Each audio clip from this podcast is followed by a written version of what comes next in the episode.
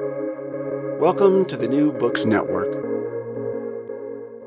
Hello. Welcome to New Books and Music, a channel on the New Books Network. My name is Bradley Morgan, and I am joined today by my guest, Aaron Cohen. Aaron teaches humanities at the City Colleges of Chicago and writes for numerous publications, including the Chicago Tribune, Downbeat, and the Chicago Reader.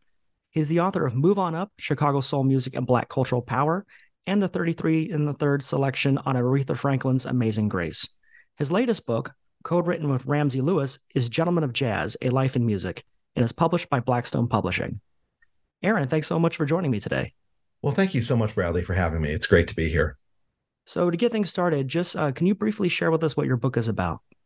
So, Gentleman of Jazz is Ramsey Lewis's memoir. It's his autobiography, the story of his life, and I worked on it with him. I was the one who put his words on paper. And I also included uh, voices from people he worked with, musical colleagues, uh, voices from his family and his wife, uh, Janet Lewis. And I also included an introduction about why I believe that Ramsey Lewis should be more highly regarded uh, among the jazz uh, experts and I was going to say cognoscenti, but I think I might have mispronounced that word um, among uh, jazz critics and scholars and such, and then also a uh, sort of compendium of what I thought were my favorite uh, albums of his. So it's a view of Ramsey Lewis from Ramsey Lewis with a little bit of insight uh, from my own critical perspective, I guess. So, as this is Ramsey's memoir, you had to collaborate with him closely on this book. How did that come about? And could you tell us what working with him was like? Sure. Um, I received a phone call um, from Brett Steele, uh, Ramsey Lewis's manager, um, asking if I would be interested in working on Ramsey Lewis's book with him. Uh, Brett Steele had gotten my uh, contact information from a few mutual uh, friends and mutual associates who were familiar with my previous work as um, as an author and from my work at Downbeat. And so we set up a time, and I went to um, Ramsey Lewis's condominium to meet with him. I had prepared a outline for how I felt the project should go, how what I felt we should emphasize in the book, and also just to um, you know see uh, if he uh, and I were able to get along well enough to work on a long term project. And of course, I liked him right away. I'd met him before uh, casually. I never interviewed him, but I had met him and spoke with him on a few occasions. So uh, I knew he was a really great man.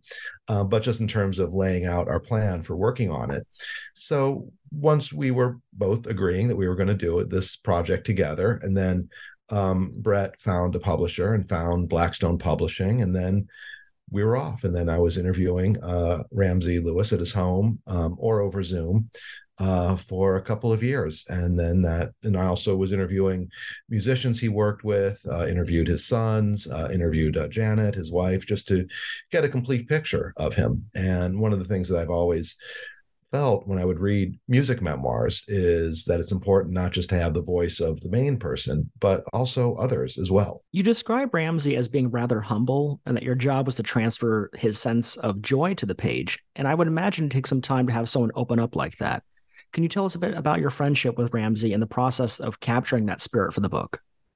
He was humble, he was quiet, he was very much interested in talking about the musicians who meant a lot to him people like Oscar Peterson.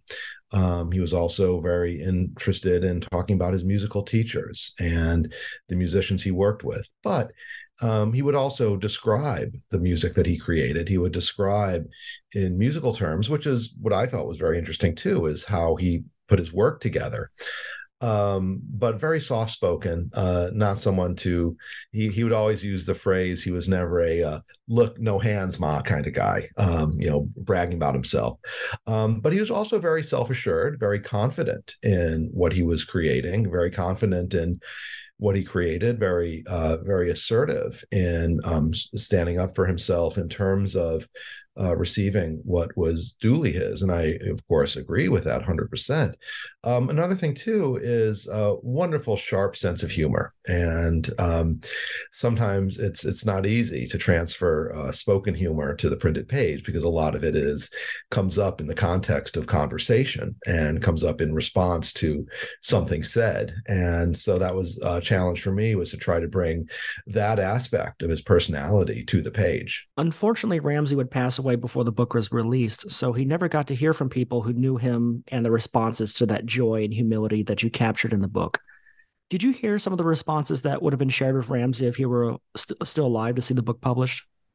Yes, and let me say that that was, of course, uh, I, I, I, still can't get over that um, when when uh, Ramsey and I started the project, uh, and we would talk about how much fun we would have once the book came out, and how much fun we would have to celebrate uh, the book's release. And Janet, as well, and and and my wife levon we we talk about how much how much how great a time we would have and I also miss Ramsey being here. I miss him. I miss his music. I miss, I mean, his performances. I miss his sense of humor. I miss his warmth. I miss uh, so much about him. And um, working on the book, that was another reason why I wanted to include uh, voices of uh, his colleagues was because they, through speaking for the book, um, expressed um, how it was working with Ramsey Lewis or working for Ramsey Lewis. And he was able to see that um, because he was reading the pages uh, up until the time uh, of his passing. So he was able to receive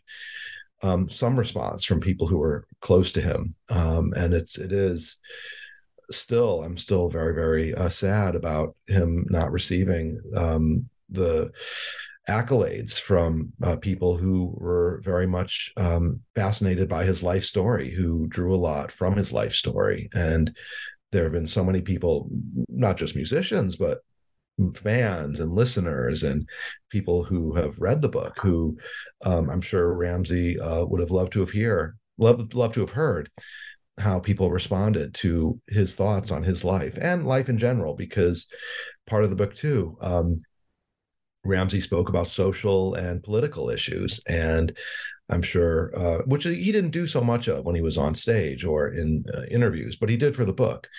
And I, am sure he would have loved to have um, heard from readers who responded to that. I'm sure that was very difficult. My condolences for the passing of your friend, and I really appreciate you sharing all that with me. Um, because it's a really great book in its own right and it's and it's got a fascinating history but how it all came together and that relationship you developed with ramsey is very interesting and it was great to see that kind of spirit carry through and i wanted to open up the interview talking about that to you know then go into talk about his life and his music and get to the bones of that. So let's let's move on to talk about ramsey's life and career. What was life like for him as a young boy before he started playing music? Well, he grew up in Cabrini Green, um, the Cabrini Green projects, which were different then in the 1940s and 19 early 1950s when he was growing up there. Um, but it was still a Chicago housing project, and he had uh, working class uh, parents who he had his origins in the South, and he he speaks in the book about the migration, the Great Migration, and he speaks about segregation in Chicago, and he speaks about um, his father's uh, struggles, even though his father didn't use the word struggle. His father, um, but his, his father did struggle. His mother struggled, and through all of that, uh, through all of that, from a very early age, um, he responded to his parents' love for music. Um, as difficult as things were for uh, the family economically, they had a piano in the house and music in the house. And, you know, as, as Ramsey tells the story, it was originally his older sister who was supposed to take piano lessons, but a very, very young uh, Ramsey, um, you know, right away uh, took to it and um, was so dedicated. And, um, so studious about music and he originally wanted thought he would play classical music and that was his original idea. Um, he was also working hard. Um, he was holding down you know jobs as a young man um, while he was in high school um, even after high school before his musical uh, career uh, took off where he could earn money for music. He was uh, working in a record store. So he was always very hard working in addition to being uh, devoted to music. Um, and he he was also very much involved in music of the church um, through his father and through other churches in Chicago. So he was growing up very studious about classical music. He would hear jazz, he would hear popular music of the day, but his original impetus, so to speak, his original incentive, his original passion was for the classical music that he was being taught, that he practiced diligently, as well as the music in the church. He went to um, through his father, um, AME Church, which is a different denomination than the Baptist and Pentecostal churches that have given birth to gospel. Um, but as Ramsey explained, there was some elements of Baptist and Pentecostal gospel in the uh, AME church that he attended. Um, he really came into jazz by accident, um, you know, and um, so um, he was, you know, invited to uh, play uh, as part of this group called the Clefs, West Side Clefs, and he kind of at first uh, fumbled his way through it, but was encouraged to learn about jazz and to go listen to jazz records, listen to what jazz was all about. And this was as he was a teenager and um, Wells High School. And so he became interested in this jazz music again as a teenager and um, started with the trio, which was originally an offshoot from the Clefs. And they started uh, playing around town, playing in clubs around town, and he took a not only take a liking for jazz, but he really early on showed a real affinity and um, a real clear ability for jazz as a 19, 20 year old and started recording for Chess Records, uh, Argo, subsidiary of Chess here in Chicago. And slowly things started to build. And then um, they were touring around the country and the in crowd took off and that's another story. So i'm glad you brought up the church earlier because ramsey was nine when he started playing music in the church and i wanted to get a sense of what those performances were like. Well he drew so much from voices. He drew so much from his father's voice from the voice of the choir uh, from the back and forth call and response as it is and he was absorbing it. And even if you know there are certainly no recordings of him as a nine year old uh, you know church pianist one can imagine that you know much of what he was absorbing certainly as ramsey spoke about uh, came through in his playing later on as he mentioned a lot of what was described as uh, a bluesy feel was really a church feel, really a gospel feel. He liked the blues, he listened to the blues, but the blues and gospel were so connected, are so connected in so many ways. Um, you know, and the fact that it was described as a bluesy feel rather than a gospel feel, I think says more about the background of certain music critics than it does, you know, actual musical study. But um, you know all that phrasing the chord progressions in the church uh, came in through his music throughout his career. And also the one of the things that he's always would reiterate to me is the whole idea about um, feeling in music um, about that emotional connection. Um, you know if if uh, if motown did not uh, have a hit with uh, you know um, uh, reach out, um, you know, then uh, he he would have probably uh, coined the term because he used it so much. And um, so, yeah, that whole feeling of having that emotional immediacy um, as opposed to anything else that one could bring to jazz, um, that was his incentive, and that really came from those early days in the church. So, at any point when he was younger playing in the church and he's got this affinity for classical music, did he compartmentalize his his performances or did he find ways to kind of bring one influence in the other? As in you know did he bring a bit of that classical training into his church performances? Uh, he did some flourishes but i think mainly when he was playing classical um uh, you know and studying it so much i think from what he told me um very very much playing what was on the page playing it as mozart and bach and um you know beethoven uh and the russian composers as they had presented it. Now, later on, um, he brought it all together. Um, later on, he would bring together classical and uh, gospel in a very interesting and unique way. Uh, but that was later on. So, um, if he did compartmentalize it uh, at first, um, those compartmentalized barriers were broken down later on in the 1960s. So, one thing I found really interesting in the book, and this speaks to Ramsey's humility we were discussing earlier, is that when Ramsey was 12 years old, his piano teacher recommended that his parents take him to the Chicago Musical College, but Ramsey did not feel a sense of accomplishment about that. Um, he had some rather conflicted feelings about it.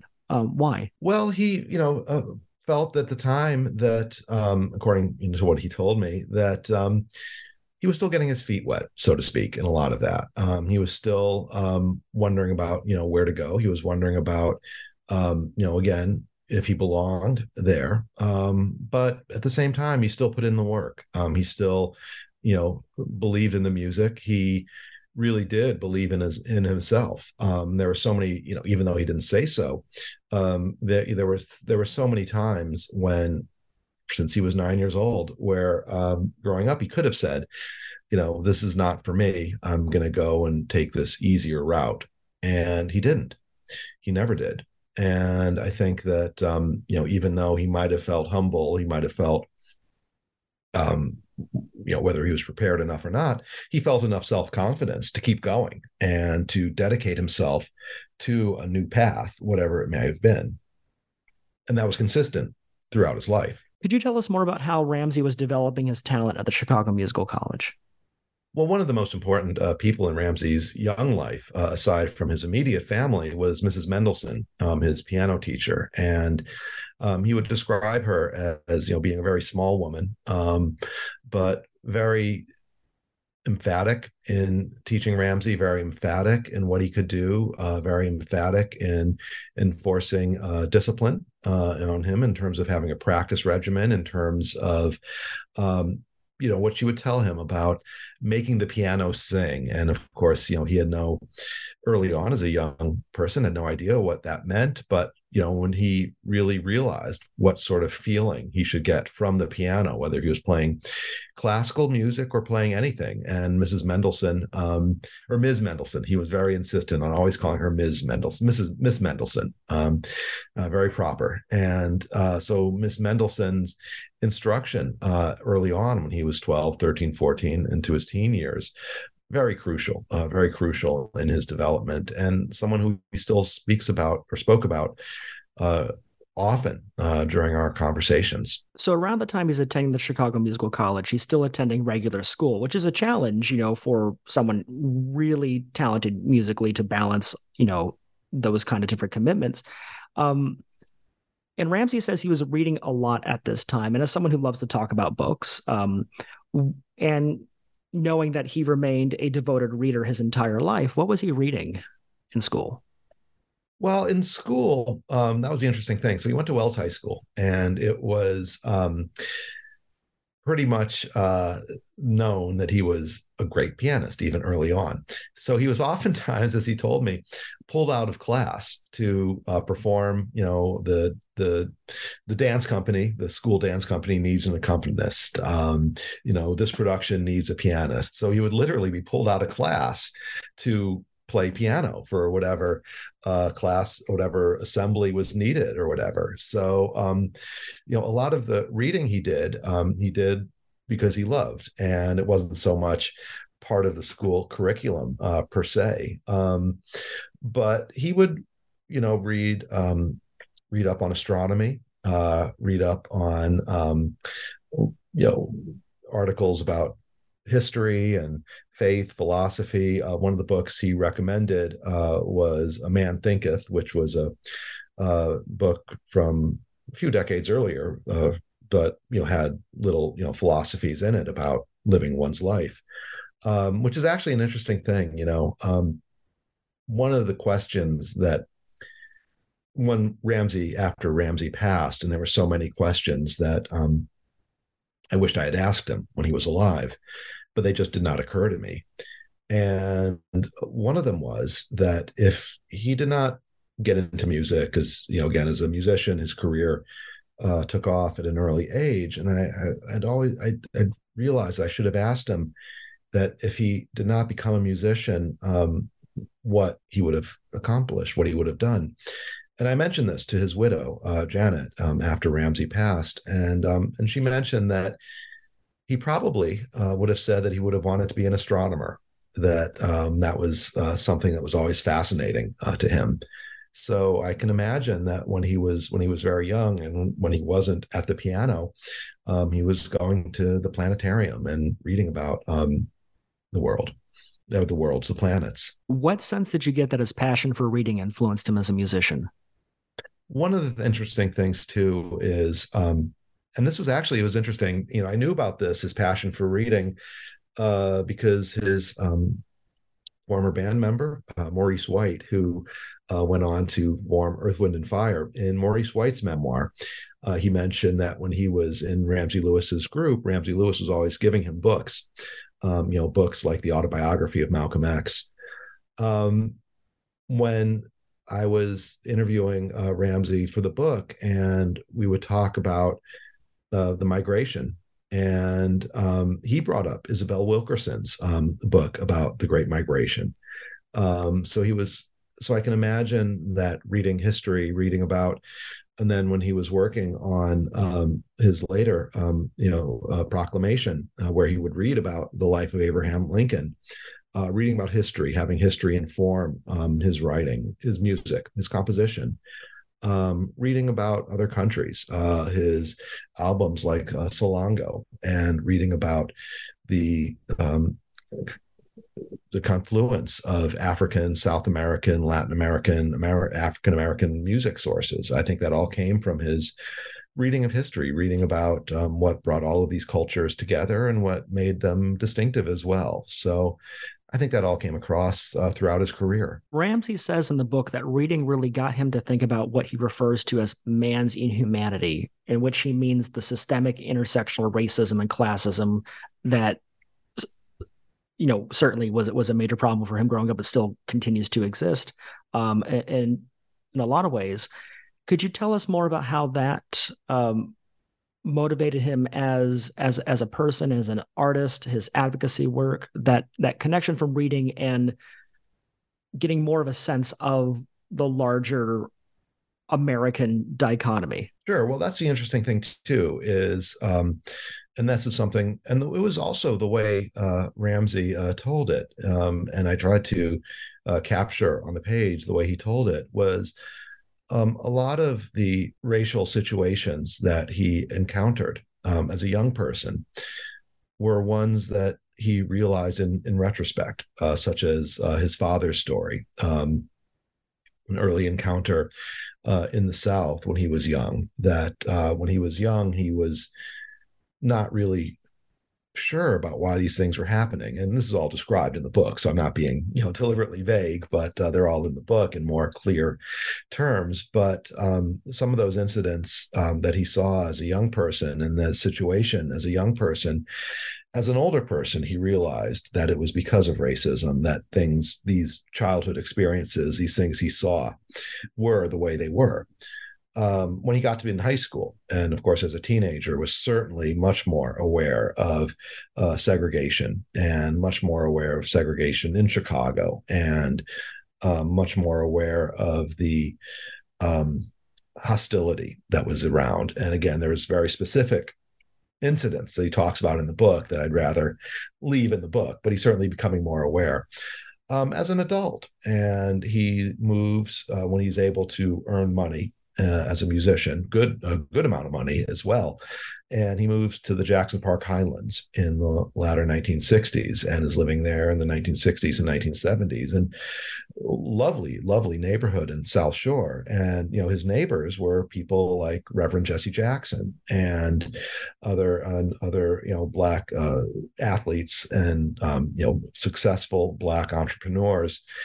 And that helped his consciousness in terms of uh, realizing that it's one should own one's own self in this society and one should um, be empowered to take care of one's business to own one's business own one's publishing. Um, he he didn't want to go into too much detail about his uh, about the chess records company and about what he had to deal with there. I mean, he did he did reveal some, and that's in the book. But I think that part of that experience made him very much aware of um, what happens when artists don't own their publishing when they don't own especially african american artists. Um, you know that was that was pretty clear to him and he took action um, not just for himself but was active in different causes whether it was voter registration whether it was um, advocacy work um, you know was certainly uh, very much involved in those in those causes. Let, let's talk about those causes because you write in the book that ramsey wanted his memoir to serve the same purpose as his work in education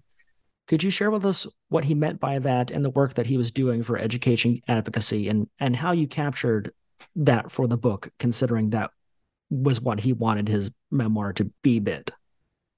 Sure. Well, I mean, in terms of musical education, he was very active here in Chicago in um, running clinics, running schools, and running programs. Um, he and also uh, the folks at Ravinia um, would talk to me about how Ramsey Lewis not only was very emphatic about uh, the education program at Ravinia, but also making it more equitable to people from all over the city um, uh, the area, Chicago area, and um, musicians would tell me and in the book about how Ramsey Lewis would take professional musicians into Chicago city schools, into schools that were often disadvantaged, and teach them what he knew most, which was music, and teach them about all that you know music can do for uh, for a young person and an older person too, of course, and was very much a part of that. But it was in that sort of micro scale, I guess I should say, in terms of one-on-one, um, you know, advocacy and getting organizations, musical organizations he was involved with, to go into the city, go into Chicago, and educate young people. And that was on the micro level. On the macro level, um, you know, uh, 20, uh, 20, 24 years ago, I'm trying to do the math in my head, um, you know, when he saw uh, Barack Obama uh, rising in the before he was a senator. This is before he won the primary for Senate. Uh, uh, Ramsey Lewis was one of the first advocates for uh, Barack Obama's candidacy uh, as a U.S. senator. Um, this is before everybody else was jumping on the Obama bandwagon, and uh, Ramsey Lewis was very um, outspoken about what um, Obama could have promised um, the country and the world through his uh, political ascent and he was also very clear about the forces that were uh, ultimately holding him back. So, on that larger you know level and also too um, you know through his travels throughout the world what he was able to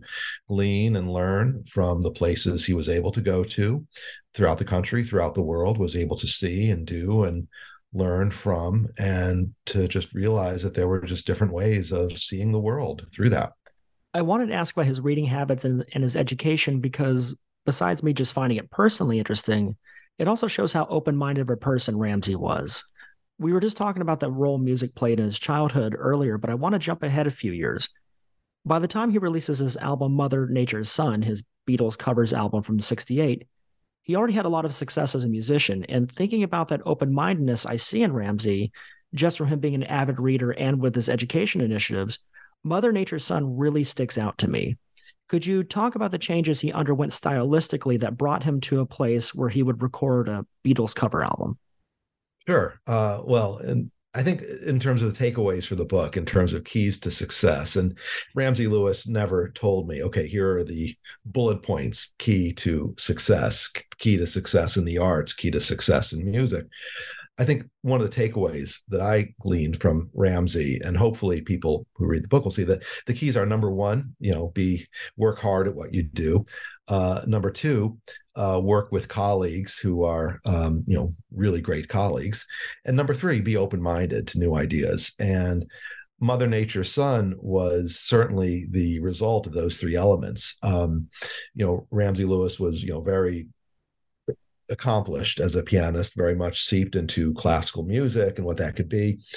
And he was open minded uh, to work with the great Charles Stepney, uh, producer, composer, arranger. And, you know, even though Ramsey Lewis could have done, you know, In Crowd Part Two or another repeat of his hits, he would listen to what a very adventurous, a very um, experimental uh, producer, composer, arranger like um, Charles Stepney would would would you know have as an idea. And one day, uh, Charles Stepney uh, said to Ramsey Lewis, "Hey, you know the Beatles just released this album. I don't even know if it was called the White Album then, because as we know, it was just called the Beatles." And uh, and Charles Stepney said, "I got a great idea. You know, we can do our version of it." Now, Charles Stepney was very much into electronic music, uh, very much into early Moogs and synthesizers and all of that. So, along with uh, Ramsey, along with Charles Stepney's conceptual ideas, which and Stepney realized that that would require to really fulfill would require somebody who also had a classical and jazz background, and that was Ramsey Lewis. Um, also work with someone who was very much open-minded about these new synthesizers and Moogs and Polymoogs and all this other stuff, and be open to the idea of doing their own interesting version of a new Beatles album. I mean, this wasn't just let's just play some Beatles tunes, but you know, this was a you know a far out Beatles album and it, the Beatles album itself had only been out for like a couple weeks at that point. So it wasn't even, let's just do a few hit Beatles songs. This was, you know, this new, uh, very wide ranging, uh, very experimental Beatles album. We're going to put our own, it just came out, you know, again, a few weeks ago. We're going to put our own twist on it. And, you know, it took Ramsey uh, a minute to think about it, but then was like, okay, great, let's do it. And of course, Ramsey also had his own great, you know, working trio, you know, with uh, you know Maurice uh, Maurice White and you know and the, the bassist uh, you know Cleveland Eaton. So um, you know we had the crew, the core crew, to to do this, and and it was wonderful. Um, I mean, it was certainly not you know just let's play a Beatles song and have an instrumental version of it, but you know taking it way out. So those are you know I think those three keys to Ramsey Lewis's long and very important uh, musical career uh, those three key ingredients came to play uh, very much so on this uh, interpretation, um, Mother Nature's Son, which was their interpretation of the Beatles, what's now called the White Album. I just find it really interesting how he continued to be so open to new ideas and influences. And, you know, he was already very successful. So this is despite the validation that could come from being commercially and critically, critically successful.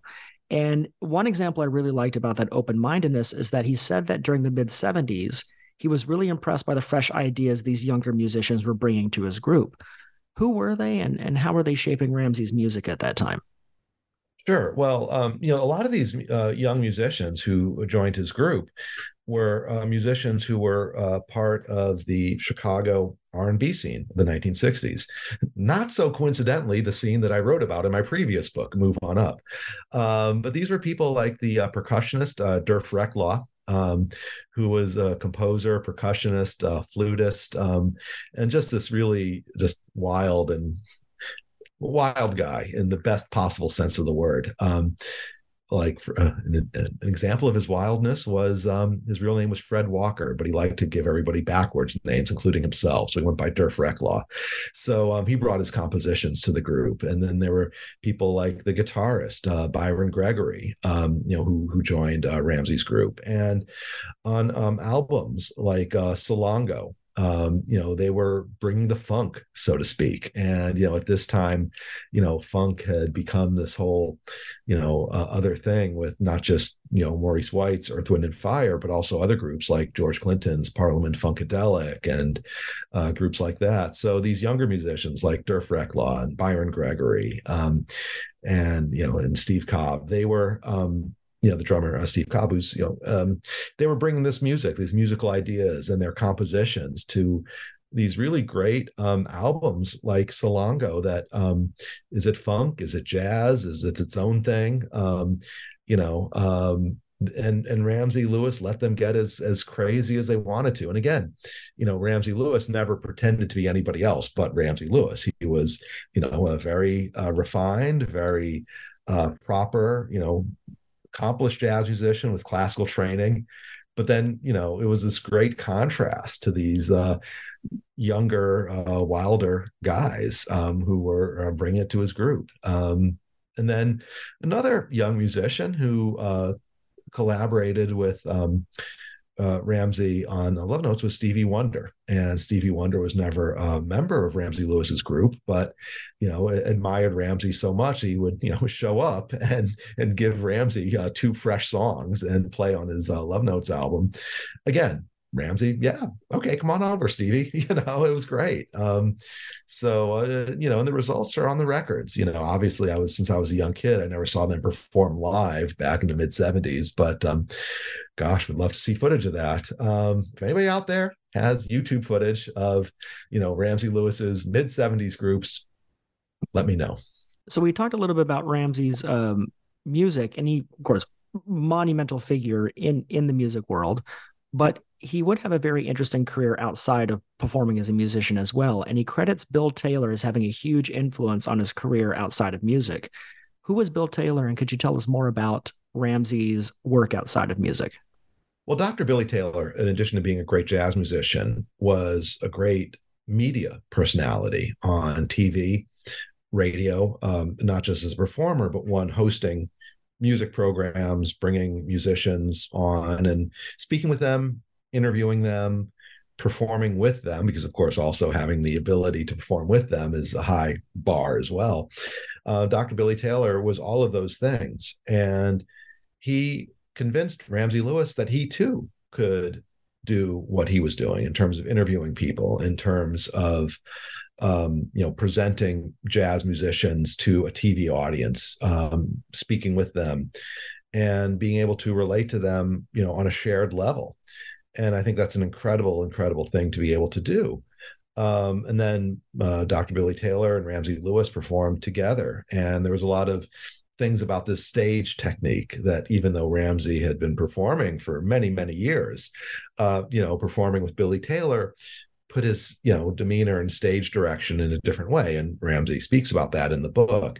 So, you know, Ramsey was able to be uh, on television uh, and on radio for a long time through what uh, Billy Taylor introduced him to about that media, because like with anything, it's a different skill set. Um, you know just because somebody is able to speak well or write well does not mean they can go on a tv set and speak well and talk well on camera or interview people on camera live it's a whole different skill set and and uh, billy taylor brought that skill set to Ramsey. So there's an interesting point in Ramsey's life where after 50 years of being a successful musician, there comes a point in his life when he starts to deeply self evaluate to prepare for some oncoming musical challenge he recognized were on the horizon. So he started studying classical technique again. What were some of those challenges and how, how was his approach to classical technique meant to address those challenges?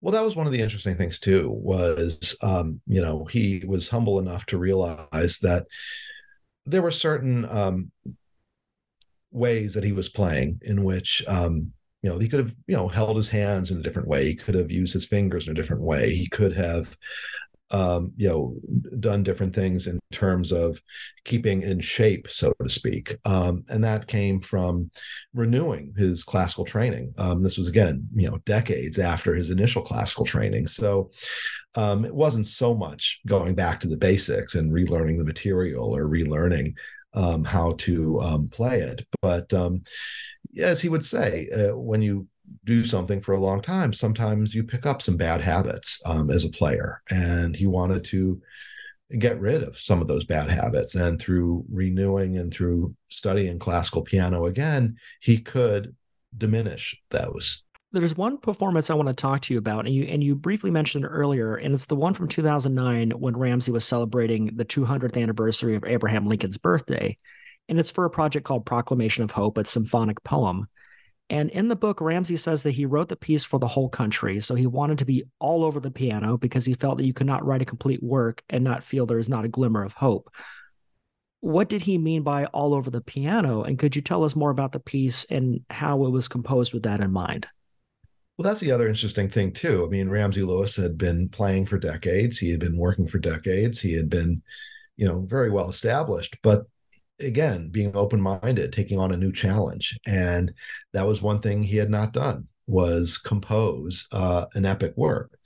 And, and he worked with scott hall uh, another great musician here in chicago on putting it together. And it was at the you know behest of the folks at ravinia. Um, so he, he worked with a colleague. Again that's another part of that success is having a colleague and scott hall. And um, there were certain tones, um, certain feelings uh, from the piano that he would reemphasize in this piece. Um, you know, as we know, in, in a piece about Abraham Lincoln um, and slavery, huge, you know, part of that story, that narrative, huge part of the American story, the American narrative.